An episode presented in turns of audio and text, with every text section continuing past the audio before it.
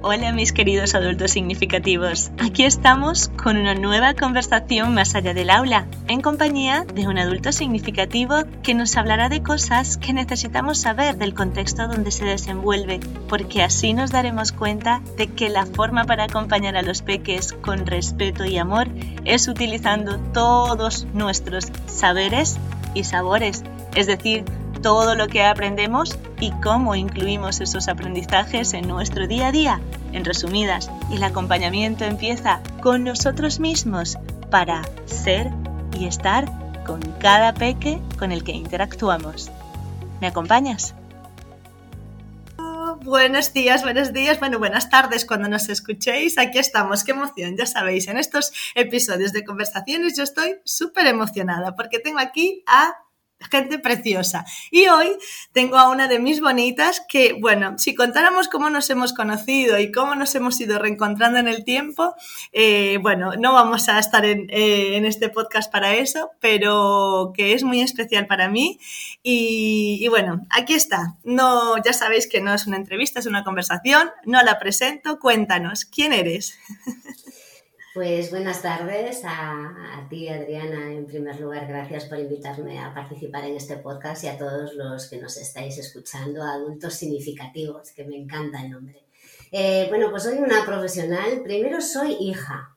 Aunque tengo 57 años, soy hija, pero hija de las que las mamás andan detrás. Eh, soy madre, soy eh, empresaria, porque soy autónoma soy eh, profesional pues, del mundo de, de, la psicología, del coaching y sobre todo pues una apasionada de los niños. Soy fan de los niños, aprendo muchísimo con ellos yo creo que es mi debilidad. ¿no? Cuando te preguntan, más tus fortalezas, oye, que si las fortalezas me da igual, pero las debilidades, ¿cuáles son los niños, la infancia? Sí. Me rechifla y a veces, bueno, pues salvo con personas como eres tú, Adriana, y, y cada vez, ¿no? Tenemos pues más eh, adultos significativos, como tú les llamas, esa es la idea, ¿no? El poder acompañarlos para su crecimiento y disfrutar de ellos.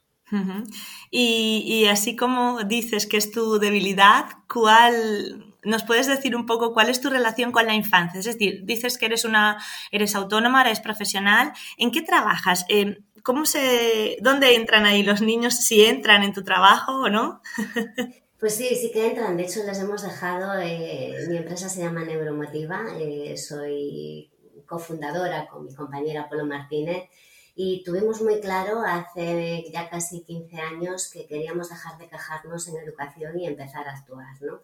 Entonces esa fue nuestra idea, cómo podemos acompañar a los niños Ahí coincidió que yo estaba haciendo un estudio con la Universidad de La Coruña acerca de la pérdida de autoridad docente. ¿Te acuerdas que fue ahí tan polémica, ¿no? Eh, con Esperanza Aguirre, que bueno, pues los profesores pues perdían la autoridad en el aula. Y en ese trabajo de investigación que lo hicimos en la ESO, pues lo que salió fue un indicador y una variable muy importante, ¿no? Y es la falta de atención de los unos hacia los otros, pero no atención como decir atención, sino como falta de motivación. Es decir, los profes, los niños se quejaban de que los profes no llevaban las clases preparadas, adaptadas para ellos, y los alumnos y los profes se quejaban de que los niños estaban distraídos, dispersos, porque hasta para coger la página, el libro en la página 48, pues tenían que repetirlo como hacemos en casa, muchas veces las mamás 70 veces, ¿no? Entonces ahí uy, nos saltó como una pequeña eh, admiración, ¿no? Atención, ¿qué pasa con, con esto, ¿no? Que se están quejando ambas partes. Tú también sabes que desde que a los papás nos dejaron entrar en la comunidad educativa, pues claro, en las familias hubo una carga, eh, ya no solo de tareas, sino de compromiso, de responsabilidad, de algo que, bueno, pues yo muchas veces y en Petit Comité y aquí los oyentes si nos están escuchando, algunos seguramente resuenan conmigo cuando mis hijos ahora ya son mayores o cuando eran pequeños y no recogían la habitación. Yo no les mandaba una incidencia al cole para decirle que no habían recogido la habitación. Efectivamente. Sí, sí, sí. Que justamente, eh, perdonad, no sé si vas a decir algo más, pero bueno, es que como estamos conversando, eh, me has, eh, justo antes de empezar a, grabar, hablábamos de eso, que al final estamos todos como muy, muy irritados los unos con los otros. Es decir, yo, escuela, estoy irritada contigo, familia, porque no haces X. Y tu familia estás irritado conmigo, escuela, porque no haces lo otro. Y estamos irritados con los del comedor porque no hacen lo otro. Y con de actividades extraescolares. Y entonces al final no nos estamos todos tan irritados y tan enfadados que no somos capaces de haber, de descubrir que nos tenemos que sentar juntos y, asumir cada uno nuestra parte, ¿no? Es decir, lo que tú dices, yo como familia puedo asumir que yo a mi hijo le tengo que decir que recoja la habitación sin tener que decirle a la escuela, mira, mi hijo no recoge la habitación, eh, pero tú como escuela también me tienes que acompañar, ¿no? En, otros espacios, porque yo no puedo estar cuando está en aula, ¿no? ¿Qué pasa en el aula? Mm. Eh, eh, a la pregunta que me hacías, ¿no? ¿Cuál es tu relación con la infancia y cómo empezamos, ¿no? Mi compañera y yo neuromotiva, lo primero fue dar eh, soluciones diferentes a una necesidad, que es eh, esas quejas ¿no? que había mutuamente. Entonces dijimos, claro, es que dependiendo de cómo sea el canal de aprendizaje de cada niño, pues claro que se aburren, porque si resulta que mi hijo es muy auditivo y lo único que me ponen es una pizarra digital, todo visual, pues no me voy a enterar de mucho, ¿no? Si mi hijo pues es más visual y la profe me hace una, una, clase magistral, pues tampoco se va a enterar. Y si es kinestésico y necesita moverse y necesita hacer algo de otra manera, no puede estar cinco horas sentado en una silla. No puede. Entonces empezamos a diseñar un programa de estimulación mental para niños, ya teníamos el de adultos, eh, porque el de adultos estaba con un objetivo diferente, ¿no? Mantener la mayor reserva cognitiva llegada a una determinada edad. Si nos mueren las neuronas a partir de los 25 años, pues hay que espabilar las nuevas que nacen, ¿no? que es la neurogénesis. Pero en el caso de los niños, vamos a desarrollar y a despertar todo el potencial que tienen, porque es que eh, a veces cuando tengo aquí algún niño, algún adolescente, ¿no? porque lo traen los papás, que no sabe estudiar, que no tiene hábito, yo siempre les digo lo mismo, les enseño una maqueta de cerebro que tengo en el despacho y digo, mira, esto es lo que tienes en la cabeza. Es un Ferrari, un Porsche, el otro día uno muy simpático me dijo, Mar, puede ser un Maserati. Digo, yo, puede ser lo que tú quieras. El concepto lo, lo, lo pilló, ¿no? Entonces, claro, lo llevas a 20, pues es lo que hacemos. Pero ahí está nuestra responsabilidad también la de los adultos, ¿no? Que el niño pueda discurrir, que es, parece una palabra vieja. ¿no? Como antigua, discurre. A mí mi abuela me decía, discurre, nena, soy gallega, no discurre. claro, pues piensa dentro de lo que sabes, es la única manera de aprender, por asociación, ¿no? ¿Cómo lo puedes hacer de otra manera o qué necesitas? Y entonces fue cuando creamos el programa de estimulación mental para niños pequeños, también para mayores, eh, sobre todo los mayores, es como un entrenamiento de la atención, de la memoria, del lenguaje, de la lectura rápida, que es muy importante. Luego patentamos, todos están patentados por nosotros, mm. el método TEN de aprendizaje acelerado, que nació en un entorno para opositores, luego nos pasamos a la universidad, luego hubo mucho reclamo por parte de los papás de que lo adaptásemos y estamos ya en eh, tercero o cuarto de primaria dando el método TEN de aprendizaje acelerado. ¿no? Entonces, mi relación con la infancia, nuestra relación es que aquí nos volcamos en diseñar eh, programas educativos que complementen la educación formal. Tenemos otro que me encanta. me, o sea, me gusta el nombre porque cuando le damos nos divertimos un montón. Le llamamos el método flipante, Adriana. A ver, ¿cuál es ese? Pues es un programa de desarrollo personal. Es un programa de coaching infantil, aunque nosotros también trabajamos el coaching familiar Mm. Tenemos también patentado eh, nuestra metodología Papi and Mami Coaching, es decir, los padres y madres hemos de ser inspiradoras, entrenadores de nuestros hijos. No son nuestra pertenencia, sino que somos dadores de amor, de cariño, de las necesidades y además de la inspiración, ¿no?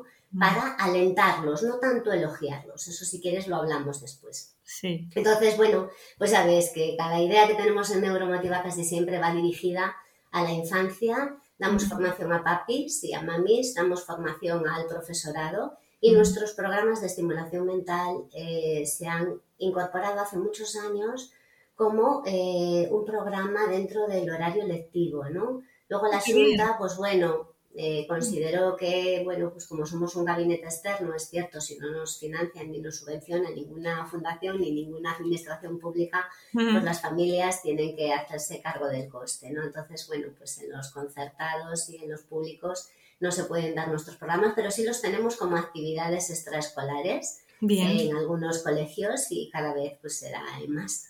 Bien, bien, me alegra, me alegra. Eso, eso es bonito saberlo. Además que eh, dentro de este programa de Papi y Mami Coaching es eh, eh, donde está enmarcado el poder de la palabra, el poder de la... Sí, ¿verdad?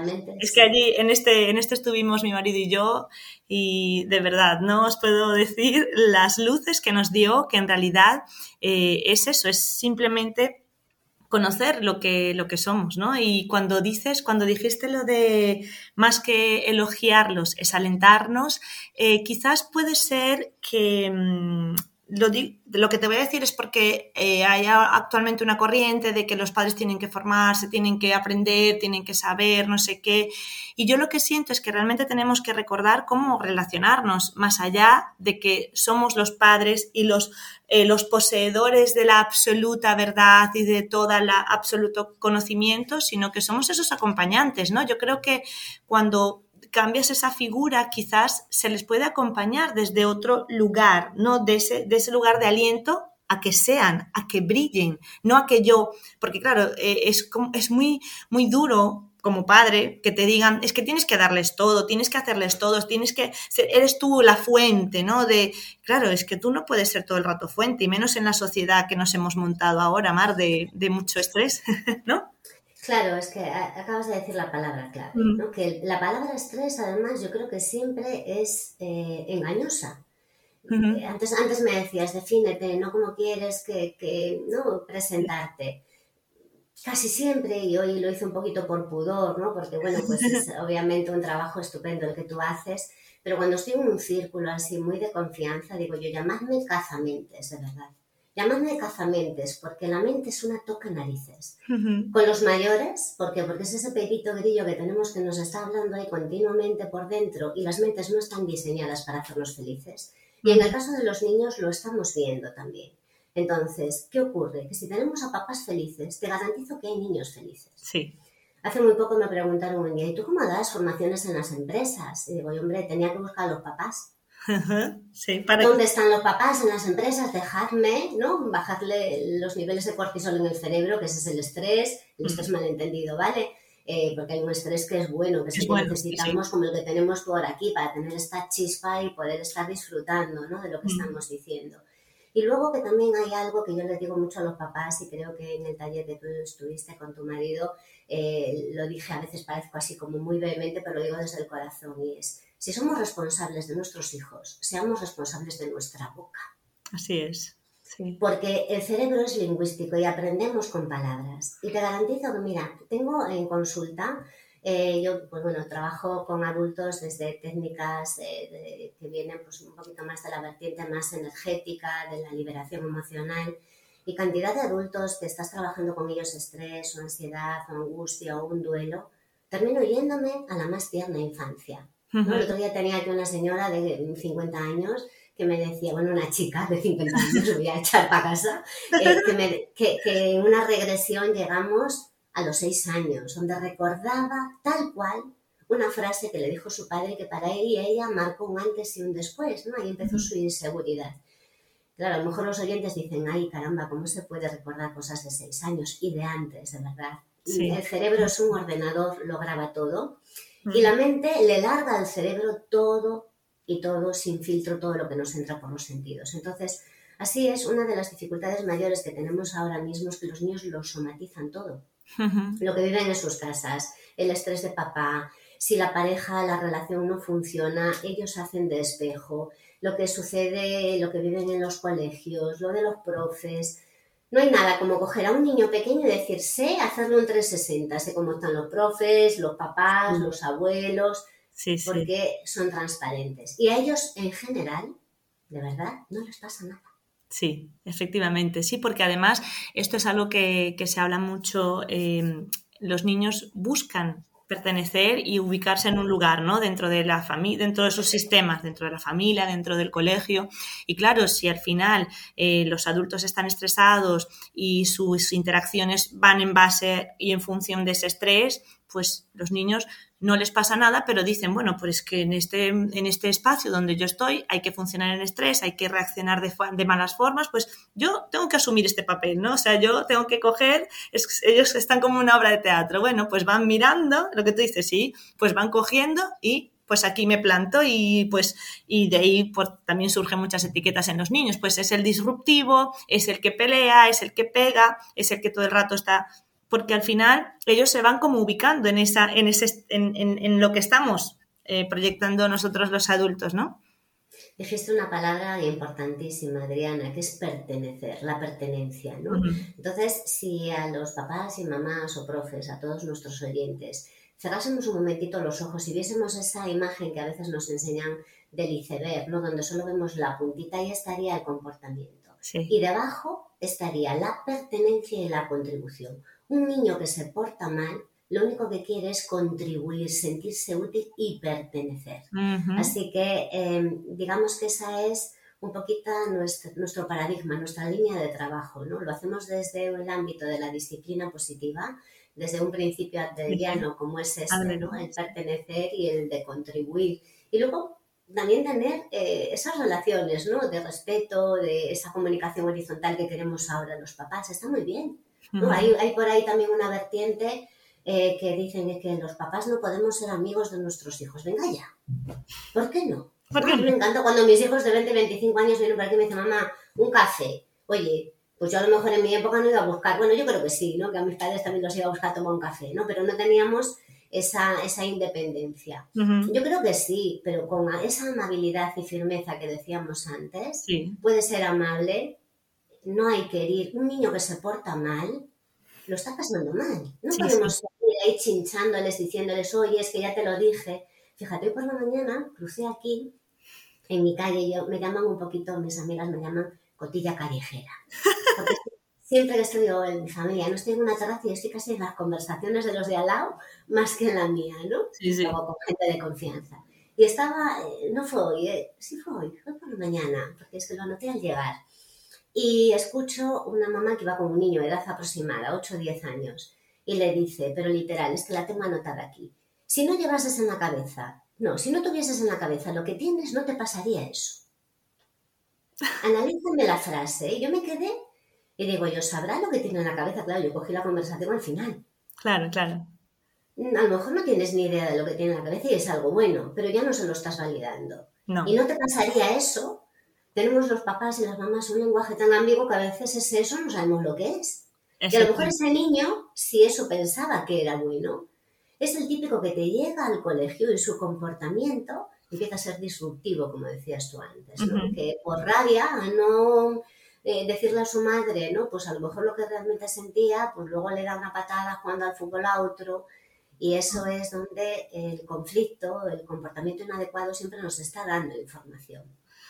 Claro, porque al final eh, es eso, lo que tú decías del espejo, ellos están reflejando constantemente todas esas situaciones que ellos eh, por su capacidad lingüística, que esto se habla, se habla muchísimo ahora, eh, van desarrollando esa capacidad lingüística y va muy en función de lo que, de cómo se, lo que tú dices, la boca, ¿no? La, la que utilizamos los padres. si quizás les escucháramos un poco más, como lo que tú acabas, el ejemplo de la madre, que eh, por supuesto está fuera de contexto porque no sabemos qué pasó ahí, qué, conversaron antes, ¿no? Pero en esa frase final es como si la madre a lo mejor hubiese escuchado lo que le preguntó el niño sin ya ella ir a, poner su, su idea ambigua. Claro, efectivamente. tampoco quiero, quiero, no quiero que nuestros oyentes piensen que estoy juzgando a esa mamá. ¿eh? No, no, no, pero quedándonos con la frase. Eh, por eso digo, sino que quedándonos con eso, funcionamos todos en piloto automático. Como nos han hablado nosotros, así hablamos. Sí, sí. Y... Efectivamente, y usamos muchas ambigüedades y, y mira, desde que fuimos a, a vuestra, al taller y que además fueron varias sesiones, genial, eh, somos muy conscientes de, que las, esos, esos, esos, patrones o esas cosas que ya tenemos establecidas los adultos muchas veces e incluso que ya tienes establecido como funcionamiento en la familia, como pareja, como padre y madre, bueno, como pareja con la constitución familiar, em, te das cuenta que a veces no funciona con el niño porque ya como adultos ya conoces cuando yo te suelto una ironía que ya tenemos establecida y tú sabes lo que, a lo que me refiero, que no estoy de acuerdo en las ironías, ¿no? Porque, eh, bueno, también después de que fuimos a vuestro taller vi los dos vídeos de, del BBVA que para mí hablan de las palabras. Eh, ahora mismo no recuerdo los nombres de, de, ellos, pero bueno, hablan de eso, de que las palabras duelen, está comprobado científicamente, las palabras nos duelen, también lo dijisteis vosotras, las palabras nos duelen. Entonces, estamos tan, tan, metidos en que esto funciona, en que ya nos relacionamos así, que no nos paramos un momento a decir, este peque no nos está entendiendo esta ironía, no nos está, no, no, está confuso, su cara lo dice. Está diciendo, pero ¿qué querrá decir? Ah, muy bien, te has quitado el zapato otra vez. El niño no está perdido. Su cara, si ves. Lo, valida, muy bien. Sí, y, y, y ha quedado en su cerebro. Esto está muy bien. Y esta es la forma en la que yo me voy a relacionar con este adulto. Así. En, en neuronormativa tampoco compartimos la ironía y el sarcasmo. O sea, para tomar unas cañas está bien, ¿no? Si en nuestro grupo de amigos pues eso funciona. Yo, aunque pues ya soy adulta, mayor y significativa y todos los adjetivos y etiquetas que nos queramos poner, eh, lo que de joven pensé que era un inconveniente porque me tenían que explicar los chistes, mm. de adulta he visto que el ser muy literal me ha ayudado también pues a, o sea, a decir lo que pienso, pero a pensar lo que digo de forma clara, ¿no? Entonces, eso con una comunicación eh, cara a nuestras familias, a nuestros, nuestras parejas, a nuestros hijos, a los compañeros de trabajo, facilita sobre todo el buen trato. Es algo ¿no? que necesitamos a día de hoy pues consolidarlo ya de una vez y dejar de hablar de buen trato como si fuese algo que es que, que tiene que venir el verano. No, no, el buen trato tiene que estar cada segundo de nuestra vida con nosotros y tenemos que hacer un pequeñito esfuerzo por sostenerlo, porque si no enseguida nos disparamos. ¿no? Eso te iba a decir, ¿crees que hay que realizar muchísimo esfuerzo para eh, cambiar esto, para mm, relacionarnos de otra forma? Porque mucha gente se paraliza ante esta ante esta idea de, buf, es que yo voy a pensar cada vez que le voy a decir a mi amigo, y realmente, mira, yo creo que ya te lo dije allí cuando, no, cuando nos vimos, em, yo voy mucho a la, investigo mucho los niños, la infancia, y digo que es ingeniero, que a veces lee dos o tres, cuatro cosas, él va, fluye y lo aplica, o sea, es decir, él lo coge, lo, lo, lo traspasa y lo aplica, porque no anda dándole muchas vueltas, ¿no? Entonces, no sé, por eso te pregunto, yo veo que no es que porque sea mi marido, no, sino que lo veo en la, práctica, es la persona que más cerca tengo y tenemos un peque y veo que él lo aplica, ¿sabes? Él dice, bueno, pues hay que pensar lo que se dice y cuando a veces se equivoca va y le dice, oye Bruno, lo siento ahora que está más grande, y digo, bueno, no sé, voy a preguntarle a Mar ahora que la voy a tener aquí si esto es muy complicado. Voy a ser sincera, es muy complicado. Vale. Cuando, empezamos a trabajar con Papi y Mami Coaching dijimos, venga, va, ¿no? Yo venía un poquito con mis hijos del mundo deportivo, del atletismo, ¿no? Donde, bueno, pues hay como mucho espíritu de alentar, de coaching, ¿no? Y entonces eso me gustaba. ¿Y por qué no podemos ser entrenadores, los papás en casa, ¿no? Si aquí, pues oye, te sale una carrera fatal, te caes en la charca porque estás haciendo vallas, y viene el entrenador y en vez de machacarte te dice, venga, ya, lo has hecho genial. Yo decía, venga, vamos a hacer y creamos Papi Mami Coaching, que tiene una historia muy bonita detrás, mm. porque, bueno, pues mi hija me llamaba mi Mami Coach, ¿no? Y entonces cuando nació su hermano, pues él quiso adjudicarse un coach y entonces quiso que papá fuese su coach. Solo que papá le salió un poco rana y entonces papá le dice, ah, ¿quieres que sea tu coach? Pues me tienes que pagar, ¿no? Entonces fue un poco el chiste en casa de la familia. Y bueno, pues a mi cuñada y socia le hizo el chiste y dijo, pero vamos a ver si es que tenemos ya el nombre, ¿no? De lo que queremos hacer, que es Papi and Mami Coaching, para que veamos que podemos coachear en casa también, que es esa inspiración y ese acompañamiento. Entonces, voy a ser sincera, es muy difícil. ¿Por qué? Porque traemos tal programación desde atrás, de hablar sin saber, ¿no? Eh, ayer tenía aquí una señora, bueno, pues muy graciosa, que, que se dio cuenta al momento, ¿no? Porque yo ahí soy un poco malosa y, me dice que se haya dicen, le digo yo, ¿qué le dijiste? Entonces me decía en gallego, se haya dicen, sácate de diante que no te quiero volver a ver. Para quien no sepa gallego, es sácate de delante que no te quiero volver a ver, ¿no? Entonces, yo que suelo ser, pues eso, tenemos una mirada muy humanista aquí, nunca juzgamos a nadie y está bien, si lo has dicho, es la mejor opción que tenías en ese momento. Le dije, escríbemelo ahí en la pizarra, ¿no? Tengo una pizarra aquí en el despacho y ahí ya se dio cuenta. Cuando cogió el boli en la mano me dice, no me hagas eso, y digo, escríbelo, porque es un darte cuenta. Y entonces, eso es lo interesante. Ahí está la dificultad, en que nos demos cuenta, porque para darnos cuenta tenemos que parar el ritmo. Sí, sí. Y dice eso, pues es un empujón que das o es un coger del brazo porque no has cepillado los dientes como los tenías que cepillar y nos vamos a quedar en el comportamiento, ¿no? Eh, a mí me encanta con los papás hacer un ejercicio que creo que lo hicimos en el, en el taller de papás de, la Fundación Jove, cuando hicimos el poder de las palabras, que quiera cerrar los ojos y podemos invitar a los oyentes a que lo hagan, mm. a que se imaginen ese primer día ¿no? que llegó, que nació su hijo o su hija y ahí con su pareja, si la tienen o si no la tienen, o si fuesen un niño en adopción, pues el día, el primer día que llegó a casa y que eh, lo vieron, les damos solo amor, no hay expectativas. No hay. hay cero expectativas. ¿Por qué no podemos volver ahí cada día por la mañana al abrir la pestaña? Esa es nuestra propuesta. ¿Qué es utópico? Podrá decir alguien. Venga ya, si es que hasta la utopía es que se acabe el hambre en el mundo y seguimos luchando por ello. ¿Por qué no podemos seguir, no? Trabajando y entrenándose. Entonces es un entreno. Tú quieres sacar músculo en el gimnasio, no puedes dejar de ir tú quieres ser un padre, madre significativo o coach, como decimos desde aquí, tienes que entrenar en cada momento. Y no vale contar hasta tres, no. ni hasta cien. Hay que darse cuenta, hay que cerrar la boca. Sí. Cremallera, como cuando nos decían de niña, cremallera.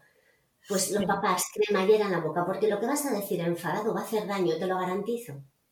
Sí, que además de, ahí viene muchas veces esa, expresión de nos han dado dos ojos, dos oídos y una boca. Por eso mismo, porque necesitamos primero percibir por los otros sentidos que tenemos en doble para luego canalizar qué es lo que va a salir por ese único sentido, porque eh, lo que ves por un ojo y por el otro se combinan y hacen una imagen completa. Pues tú tienes que cuadrar todo eso y lo que oyes para que salga realmente algo eh, productivo, ¿no? Algo más que... Y muchas veces eh, tenemos mucho miedo también, yo creo, al silencio y por eso vamos allí constantemente hablando, hablando para que como para evitar e-, ese momento incómodo y, realmente eh, yo lo he comprobado muchas veces, no es incómodo, porque si te silencias, mood, observas mucho más, oyes mucho más y te das cuenta que a lo mejor tu intervención no era tan relevante o no, o no tenías que decir, ¿no?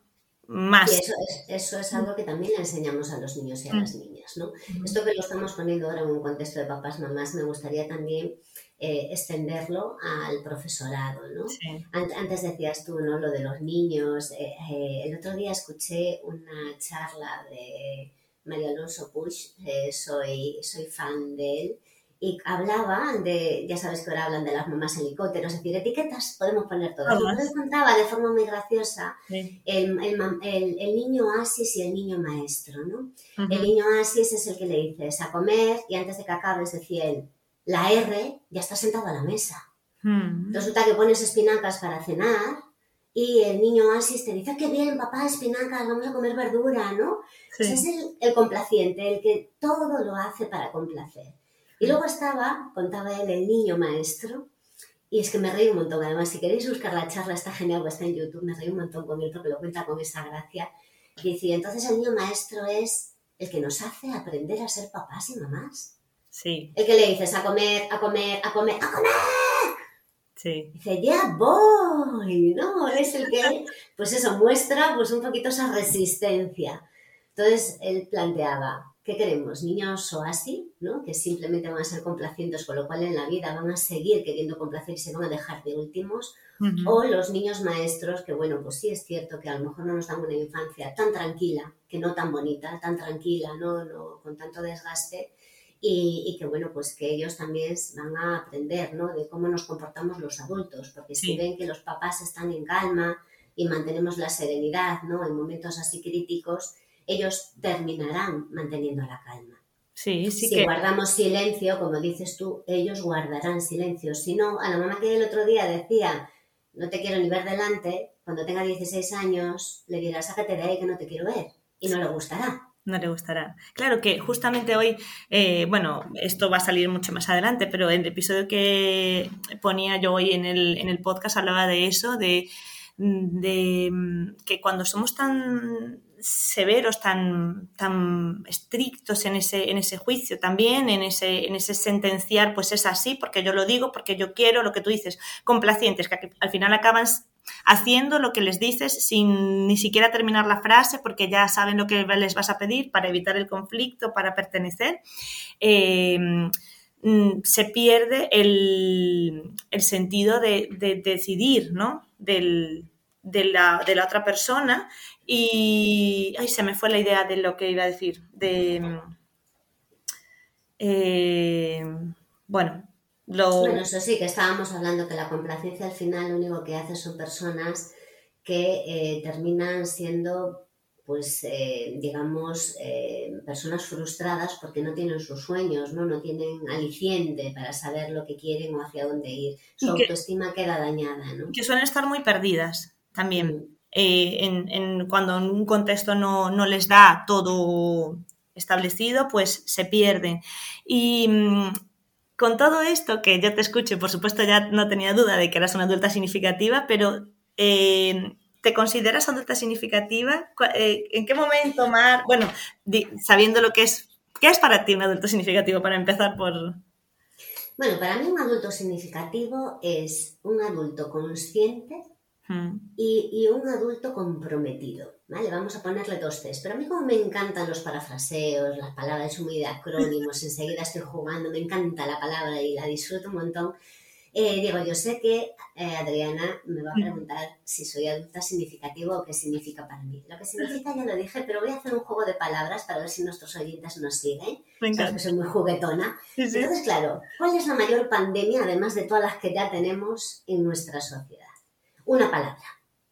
Si la podemos visualizar está genial, que es juzgar. A la palabra juzgar os invito a que le saquéis solo una letra y que tenga sentido.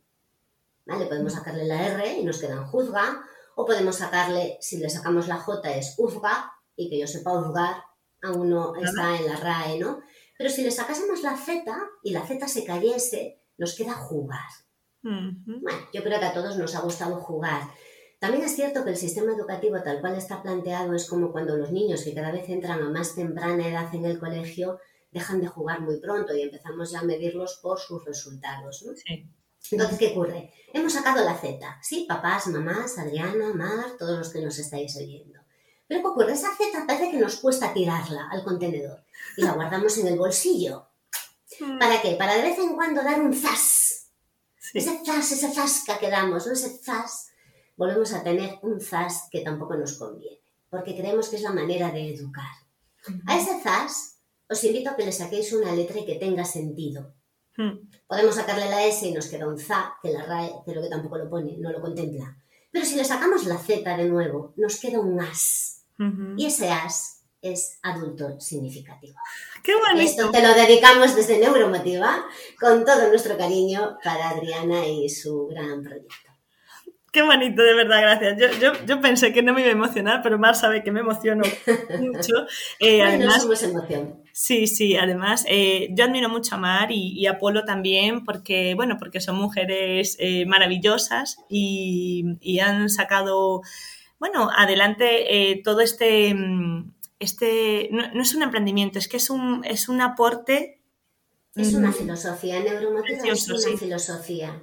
Es una filosofía de... Con los años nos dimos cuenta. Y, que además, eh, como además nos hemos encontrado en los años también, eh, cada vez eso, habéis afinado más y habéis llegado al punto en el que es eso, es es la contribución, es vuestra contribución a, acompañar no solo a, los a, los, a las personas mayores, no solo a los peques, sino también a las familias y es un conjunto, que por eso yo hablo de adultos significativos, porque yo siento que cuando tú te sientes eso significativo, eh, un as, ese as de, que acompaña, realmente eh, acompañas desde otro punto, no desde el punto de yo te tengo que enseñar o yo te tengo que controlar o te tengo que mandar, sino estoy aquí para acompañarte realmente, ¿no? Aunque, aunque tu proyecto es de adultos significativos desde la parte más positiva, eh, también me gustaría contemplar que hay adultos significativos desde la parte negativa. Sí, lo hay. Es decir, eh, la significancia es lo que la huella que deja un adulto en un niño. Y por desgracia, antes hablábamos de buen trato, hay adultos significativos negativos, ¿no? Que dejan una mala huella. Y sin ánimo de juzgar, que ellos están en su programa, lo han aprendido así, creen que es la manera, un papá que le da un cachete o que le pega a un niño lo ha aprendido así, pero es justamente donde tenemos que sanar. Por eso yo digo que muchas veces los niños no tienen la problemática, la tienen los mayores desde adultos significativos también, o desde nuestra parte, ¿no? de, de, de, papi and mami coaching, decimos, estamos muy acostumbrados los papás a ver el problema. Hmm. El niño no duerme, el niño no come, el niño no estudia. El problema es ese. Si, si nuestra mirada se ampliase un, un, chisquín muy poquito, decimos, vale, tenemos un problema, pero como nos pasa en la vida, es decir, estamos en números rojos en el banco, hay un problema, hay que eh, cambiar el color de esos números. ¿Qué podemos hacer? Pues empezamos a discurrir, que es la palabra que te decía yo que me gusta. Vamos a discurrir. O le pido dinero a alguien, o me pido un préstamo, o hago un trabajo extra, pero tengo que discurrir para sacar esos números rojos. Es decir, tengo que aprender alguna habilidad para solucionar ese problema. A los niños lo que hay que enseñarles es que a cada problema que se les plantee en la vida, porque ellos tienen sus propios problemas, también es preguntarles siempre, no decirles lo que tienen que hacer. Es, vale, ¿qué se te ocurre? ¿Qué discurres tú para eh, solucionar esto. Es que Menganito pues no me deja jugar al fútbol en el patio. Hmm. Vale, ahí tenemos el problema. ¿Qué crees que deberías de aprender? ¿Qué habilidades eh, tendrías que tener para poder pedirle a Menganito o hablar con Menganito o, bueno, pues integrarte en el grupo? Hmm. o no darle importancia a que no te dejen jugar, ¿no?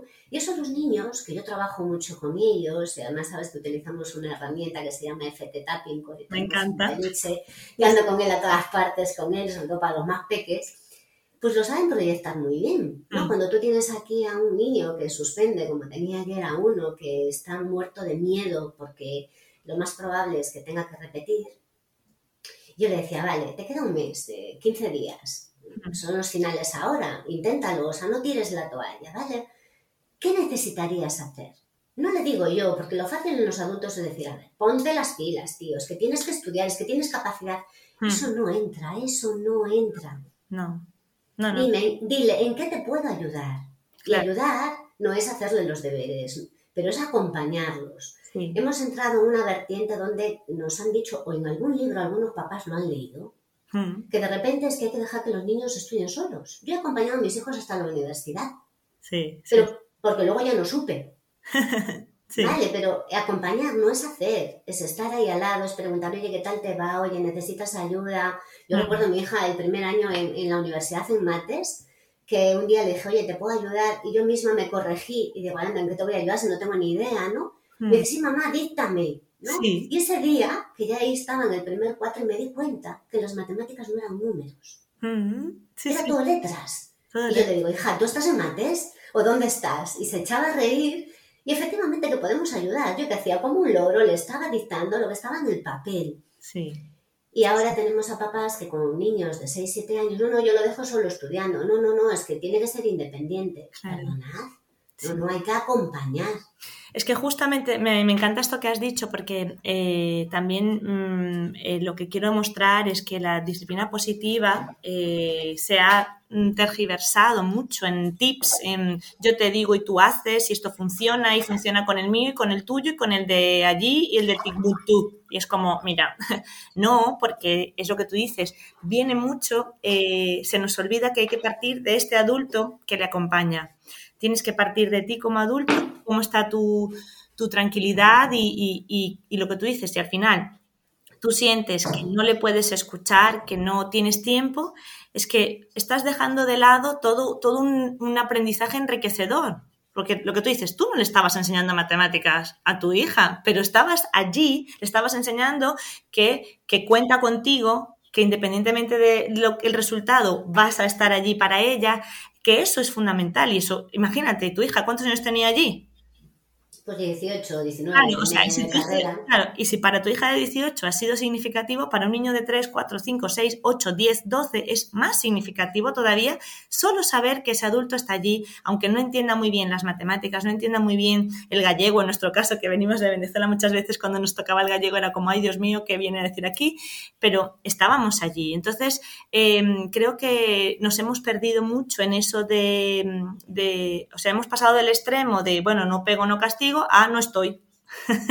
Porque lo, han, lo han envuelto en, no, yo le dejo ser al niño, no, no le estás dejando ser. O sea, una cosa es dejarle ser y otra cosa es eh, no acompañarle. Porque cuando tú eres, tú eres Mar, ¿verdad? Pero tú tienes a gente acompañándote a tu alrededor que te, enriquece, te fortalece, eh, neuromotiva, no se mueve sola, o sea, va, va, con un grupo de gente, pues nos movemos en grupos, somos seres eh, que vivimos en comunidades. Entonces, lo que hemos olvidado es eso, acompañarnos, ¿no? Y, Acompañar y hacer que eh, los niños y las niñas se sientan integrados en la familia y en el colegio también, ¿no? Yo a veces cuando llegan aquí los papás, porque bueno, cuando hay una problemática con un niño siempre quiero entrevistar primero a los papás, primero porque eh, trabajamos desde el transgeneracional, es decir, tenemos una mirada sistémica, el niño ocupa un lugar determinado en el sistema familiar. Si hay un conflicto, un comportamiento inadecuado, nos está ya diciendo que el niño no está en su lugar, ¿no?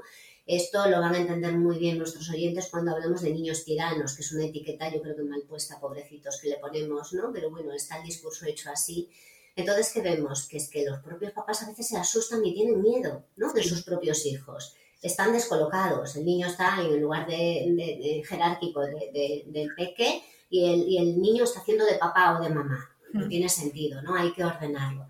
Entonces, cuando hablamos con ellos, mis preguntas son muy básicas. Eh, pues un poquito quiénes forman la unidad familiar y qué tareas hace del hogar.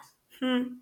Sí, sí. Y se sorprende. Bueno, aunque tengan eh, ayuda en casa, ¿vale? Porque cuando la mujer se incorpora al trabajo eh, laboral, pues obviamente ha habido un cambio en las familias y entonces pues tenemos eh, ayuda y eso está muy bien. Y, la figura del hombre, ¿no? También que ha sido partícipe y eso es fantástico. Pero es que tenemos niños de 14 años que no han hecho su cama en la vida, que no saben hacer una tortilla francesa, que no saben ir al supermercado. Entonces, por Dios, ¿no? Pasa el aspirador, si es que es, divertido, ¿no? Y cuando son peques tú lo ves por el tuyo, es toda una fiesta porque lo están haciendo con mamá o con papá. Mm. Entonces, los niños quieren pertenecer y sentirse útiles, ese es el compromiso. Mm. Hay una frase que yo digo muchas veces y es hogar, dulce hogar. ¿Dónde mejor estás que en tu casa? Donde podemos ser quienes queremos ser. Luego fuera, yo le decía a mis hijos, portaros mejor fuera que en casa. Sí, sí. Sí, porque además. Porque casa es el escenario de confianza. Y eh, no solo que es el escenario de confianza, sino que en, esa confianza vamos a desarrollar esas herramientas de situaciones incómodas. O sea, si al final como familia evitas las situaciones incómodas, esas donde, ay, no quiero ponerme estos zapatos, o yo no quiero limpiar aquello, o yo no quiero recoger lo otro, si las evitas y le dices, bueno, pues no lo recojas, cariño, ya lo recojo yo, o bueno, pues otro día tal, si evitas esos momentos, nunca vais a, encontrar la línea en lo que tú dices, a colocarse cada uno y saber, bueno, pues mira, yo tengo mi habitación, pues yo recojo, pues mamá en un día hace la comida, otro lo, lo hace papá, después voy yo y preparo yo qué sé. Me explico, o sea, si no, si evitamos esas situaciones y entonces pretendemos que no las tengan allí pero tampoco las tengan fuera, tampoco en el colegio, que además el colegio también me parece un sitio precioso para hacer estas, para propiciar estas situaciones, ¿no? Yo veo ahora que todo es como muy, muy, muy guiado, eh, y en todas las actividades, yo que trabajo en un comedor, lo veo que, no, decidle a los niños que hagan esto, lo otro, lo otro, y yo, ¿y en qué momento van a permitir, o sea, en qué momento les permitimos ser para que desarrollen esa habilidad de me equivoqué, mm, tengo que decir que no, voy a decir que sí, dónde se empiezan a regular, ¿Cómo, hacen eso si al final les quitamos todos los espacios? Por eso es que saltan en todos, en el supermercado. Los niños que, que, hay ahora saltan en el supermercado, saltan con los papás, saltan con los amigos, saltan en un parque, están enfadados todo el rato, pero es porque no tienen ningún momento para ser eso que tú dices, ese, ese espacio de confianza. ¿No? Y luego que también tenemos una problemática como muy encubierta, ¿no? Que, que es que es que los niños, llegar a una determinada edad, a partir de muy, temprana, de 8 o 9 años, dejan de sentirse niños en casa, hijos, pasan a ser alumnos. Es terrible, ¿no? Es decir, son alumnos en el colegio, son alumnos en casa porque les fiscalizamos todo, qué te toca, qué tienes que estudiar, hiciste los deberes, ven para aquí. Bueno, pues eh, yo creo que eso sí que es algo, ¿no? Que debemos de ser conscientes en ese adulto significativo de darte cuenta de que si tú llegas a casa y te preguntan en el trabajo, sobre todo con esa connotación de si, lo si has cumplido o no, yo siempre digo lo mismo, lo fácil es lo bonito, lo difícil cuesta.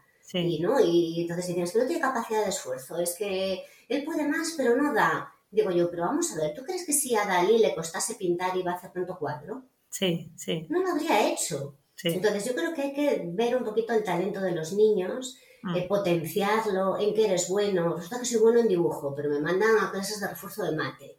Porque claro, ¿no? Como hacemos cuando, como en el taller en el que viniste tú, que ponemos así como un simulacro de notas de calificaciones del cole, donde todos son 9, 10, 9, 10, 9, 10, pero hay un 3 en mate. La fastidiamos. Pues ahí. ¿A dónde te cae el ojo? Al 3 de mate. Ya da igual que el otro sean, pero si hay un 3 en plástica y lo demás son todos 9 y 10, que le hacemos una fiesta, ¿que para qué? Sí, sí. Esto hay que hacérselo mirar un poquito, ¿no? Porque hay que validar al niño justamente en su talento, porque a través de su talento va a desarrollar otras habilidades que va pues, a minorizar esas carencias que pueda tener en otro y que además les ayuda a, desarrollar confianza. Si potencian todo eso que tienen como talento, les va a permitir, aunque no sean el 10 en matemáticas, pues les va a permitir potenciar el resto. Es igual, hay niños que son buenísimos en matemáticas, pero es que no son capaces de interaccionar con otros niños de manera fluida, porque se, se cohiben, se, porque como son muy buenos en mates, pues no serán buenos en... Entonces, es como ese equilibrio. Y, ya para terminar, que si no aquí nos van a decir, mira, estas eh, están hablando aquí la vida. Eh, pero bueno, eh, hablaría contigo muchísimas veces, ya lo sabes, y te preguntaría muchísimas cosas más, pero aunque creo que ya lo has dicho, ¿qué crees que no, que, que se deben llevar los, que, los adultos significativos que nos escuchen hoy? Así como, como para englobar ¿qué, es lo, más importante como adulto significativo? que para ti o, que tú has visto o habéis descubierto en todos los años que tenéis trabajando? ¿Cuántos años tenéis ya en Neuromotiva? ¿Con Neuromotiva? Casi, casi 15. Qué bonito, sí. Pues, em, ¿qué, creéis que hay que visibilizar a través de este, de este podcast que, tienen que saber? ¿Sabes? Que es algo que, que vamos, que sí o sí hay que saber como adulto significativo. Muchas cosas, ¿no? Ya lo sé, pero... Eh, Yo siempre me voy al buen trato. Yo creo que eh, es, que es un derecho, es un derecho de la infancia, es un derecho eh, universal. si, si tratas bien, te van a tratar bien. Y yo creo que es el mejor acompañamiento que podemos hacer. Luego, mm, visibilizar también otras eh, cosillas que no se ven, ¿no? Lo que tú decías, eh, miro para otro lado y es como que esto no existe, ¿no? Es decir, si no veo el árbol caído es que no se cayó, no, sí, sí que se cayó, ¿no? Otra cosa es que no quieras verlo. Y es que hay una problemática dentro de los colegios, de los institutos que tampoco se está mostrando. Tenemos unos índices de suicidio elevadísimos, tenemos niños que se autolesionan continuamente, trastornos alimenticios que se están escondiendo también y se están enmascarando. Tenemos el tema de las tecnologías, donde yo digo que TikTok tendrá sus cosas buenas, pero también hay eh, un lenguaje muy soez detrás que eh, a veces los niños no están capacitados, ¿no? Eh, como cuando a veces hay series así como muy problemáticas, ¿no? Como fue esta última, no me acuerdo ahora cómo se llama, el juego del calamar. Yo le decía a los papás, por favor, vedlo con los niños ¿Qué dices, más? Que yo no soporto eso. Por favor, necesitan adultos al lado, adultos significativos que por lo menos no que eh, fiscalicen, sino que pregunten, que puedan darle el marco, que puedan dar respuesta y si algo no lo sabemos, decir, mira, no lo sé, ya me informaré, nos informamos juntos, ¿qué te parece? Porque precisamente eso lo que ocurrió es que los niños que están muy acostumbrados a los videojuegos se crean un avatar y les falta fuerza en la vida. Entonces piensan que la vida es eso, no es eso. No es eso. La vida es mucho más sencilla que un videojuego, y mucho más divertida, ¿no? Entonces podemos hacer un buen mix, pero hay muchos niños solo, eh, pues eso, en un mundo totalmente irreal, donde esa soledad, claro, es patológica. Otra cosa es que les enseñemos a estar solos, pero la, la soledad crea dependencia. Entonces, el fracaso escolar, eh, bueno, está enmascarado también en que los niños no dan, no alcanzan, hay distracciones, eh, la hipermedicalización de los niños. Tenemos niños medicados de concerta hasta las orejas, ¿no? Y, y, no, el cerebro está en completo desarrollo hasta los 30 años. Entonces, me encantaría visibilizar muchas cosas que, aunque parece que suenan a problema, aquí hablamos de aspectos a mejorar. Sí, Y esos aspectos a mejorar necesita adultos significativos. Gracias, Mar. Además, que yo creo que ha sido precioso lo que has dicho al final, porque creo que lo tenemos. Es decir, lo que tú dices no es un problema o no es un problema porque en realidad sí que tenemos esas capacidades. Lo que tú acabas de decir del cerebro me parece espectacular. Quedaros con esto. O sea, somos, nuestro cerebro funciona a tope de, de todo su potencial hasta los 30, dices. Pues imaginaros. A, los 30 madura, nos dice la neurociencia O sea que imagínate la cantidad ¿no? de, de siembra que podemos hacer. Claro, y de, y de, un montón de cosas que podemos tirar de él, de esa maravilla que tenemos en nosotros para hacerlo mucho mejor en conjunto y lo que tú dices, al final son todos los contextos, lo que siempre digo, eh, cuando nos integramos y trabajamos de verdad, eh, los problemas de alimentación yo los veo eh, en el comedor porque el problema base está allí. O sea, mandamos a otros a que hagan un trabajo que no se puede hacer, un comedor no puede eh, hacer. Eh, dime, dime. si me permite, sea para puntualizar, ¿no? Hablamos mucho de salud mental, de salud emocional en los niños, hay que darles herramientas también. Y ahora, como nombrabas el comedor, algo que también tenemos que ser muy responsables los, los adultos significativos es en la nutrición y en el deporte. El mm. cuerpo de un niño necesita deporte, no excesivo deporte, los tenemos saturados de actividades, ¿vale? Pero necesita moverse y necesita los nutrientes necesarios para tener salud. El cuerpo nació para estar saludable, entonces hay que tener cuidado con lastimarlo un poquito, ¿no? Así es. Quería hacer el apunte porque, bueno, eh, es, un todo, ¿no? Al final lo que necesitan los niños es un todo. Somos, somos un todo y somos parte de todo. Eh, qué bonito, Mar. Si, no, si, si lo planeamos, nos sale más bonito, te lo prometo. Nada, nos quedamos con ese as que tenemos todos bajo la manga, ¿no? Como si fuésemos magos. Y, también con alegría. Yo creo que si a todo le ponemos alegría, ¿no? Los papás a veces aquí se me rayan un poco. Me dicen, ¿cómo me dices? Que es que está ahí arrastrándose, que no quiere salir y le, pasa el autobús del cole y que tengo que mostrarme alegre. Que yo, sí, porque la alegría es una decisión, no es un estado, es una decisión. Es una decisión y nos mueve mucho más que otras. Gracias, Mar, de verdad. Y, Nada, gracias a ti, ha sido un placer. Y después te voy a preguntar eso, la, la, charla de Mario Puig, para yo ponérselas en la descripción del episodio y todas las cositas que hace Mar también os las voy a dejar allí. Mari Polo. Eh, Podemos darles a los papás, si te parece, y a los profes, que también lo trabajamos en las aulas, eh, tenemos una rutina higiénica de FT Tapping, que es la técnica de liberación emocional que, que utilizamos para pues, bajar un poquito esa intensidad de emociones que tenemos dentro que no nos dejan pues, pesar con claridad y es muy fácil de autoaplicarse. Y además hay una canción muy bonita para los niños que creo que tú conoces, me bajo la nariz y hace que me sienta más feliz, me doy un mentón, mola mogollón. Y en las aulas funciona muy bien cuando los profes significativos también la utilizan eh, nada más llegar. Pues sí, gracias, un placer. Gracias, déjanos todo eso y, gracias a vosotros por estar allí y recordad lo que os ha dicho Mar aquí, precioso, sois un as, sois ese as, sois ese adulto significativo que todos los peques necesitan eh, acompañándoles. Así que gracias. Un, un abrazo. Un abrazo.